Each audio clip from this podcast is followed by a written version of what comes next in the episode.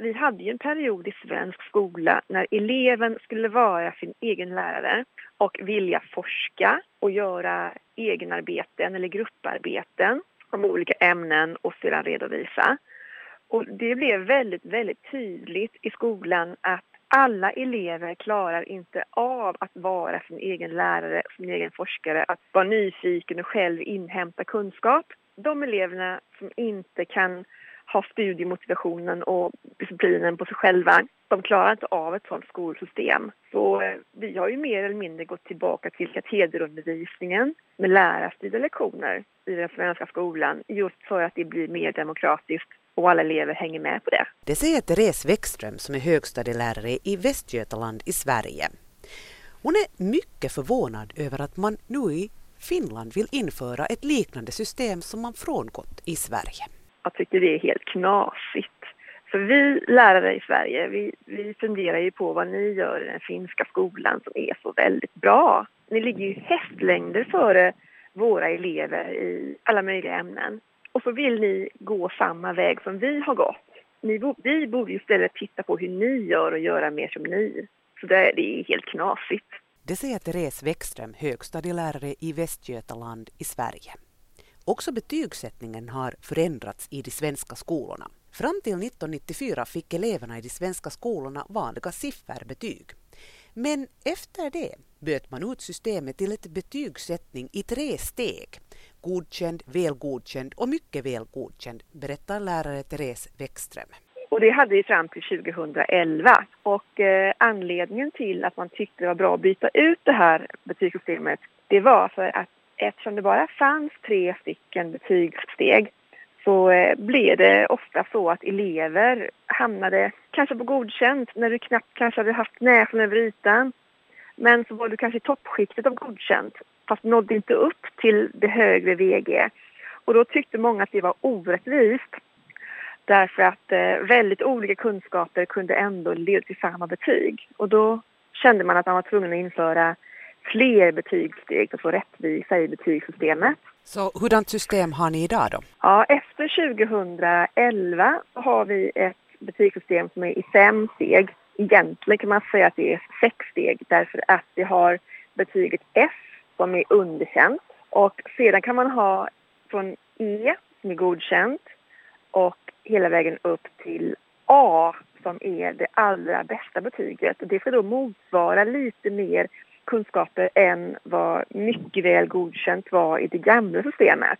Det som har varit den här övergången nu mellan våra olika betygssystem som har varit kämpigt, det är att egentligen så har vi bara haft beskrivning för betygen E, C och A. Så betygsstegen B och D har inte Skolverket i Sverige vidare berättat om att så här, så här, så här måste du kunna utan det har varit om man har haft allting godkänt och klarat alla kraven, kunskapskraven på betyget E. Men de allra flesta på betyget C, men inte nått hela vägen upp till ett C. Då får man betyget D. Och det där gav väldigt mycket kritik. Betygsstegen eh, D och B som inte var närmare beskrivna. Så inför betygssättningen som var nu i juni, när eleverna slutade, då kom det nya direktiv från Skolverket som sa att eh, vi inte skulle vara så stränga utan hellre sätta ett snällare C om vi tyckte att eleverna uppnådde kraven för det högre betyget än att stänga in dem på D-betyget eller B-betyget. Men vad tycker du som lärare om det här? Jag tycker ju att eh, det är lättare att sätta betyg nu än vad det var med G, VG och MVG. För jag känner ju att eh, det blir större rättvisa när det finns fler steg. För varje betygssteg är ju värt ett visst antal meritpoäng när man ska in till gymnasiet sedan. Så jag tycker att det funkar bra nu när man väl har satt sig in i det. Men det tog ganska lång tid att lära sig det här systemet. Och första året så satte vi betyg både i det gamla och det nya systemet samtidigt. Och det var ganska svårt att ställa om hjärnan mellan de olika betygskraven samtidigt. Men nu tycker jag att nu har det satt sig. Nu har det gått fem år och jag tycker att det funkar. Och nu får man betyg i eh, fyra år på grundskolan jämfört då med tidigare eh, två år bara fram till 1994.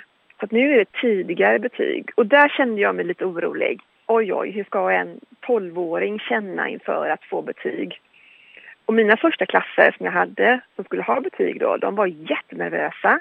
Men nu känns det som att alla har vant sig. Det är inte så hemskt att få betyg. Alltså jag är uppväxt med att man får egentligen betyg. Redan från tredje klass så får man ett sifferbetyg. Och man är van med att man blir satt i en rangordning, att det där är jag bra på, det där är jag inte så bra på och jag vet vilket jag ska bättra på. Borde det här inte liksom sporra eleven till att göra ännu bättre ifrån sig? Eller vad tycker du som lärare? Jo, så kan det ju vara. Eh, och det är kanske därför er skola i Finland rankas så pass mycket högre än vår skola i Sverige gör. För här är den allmänna känslan, eller har varit, att det är synd om barnen som måste få betyg. Därför att en del kommer att tycka att det är jättejobbigt och känna sig värdelösa som personer istället för att bara se att det är ett eh, betyg på vilka kunskaper de har uppnått. Och betyg i lägre åldrar, det kan ju vara så att det sporrar som du säger. Men det kan också få motsatt effekt, säger en del. Att eleverna blir eh, skoltrötta tidigare och inte orkar hänga med.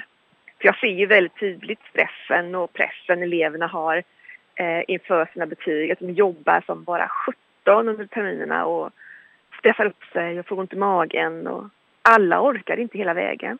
Också fast de bara får betyg i sjätte klassen?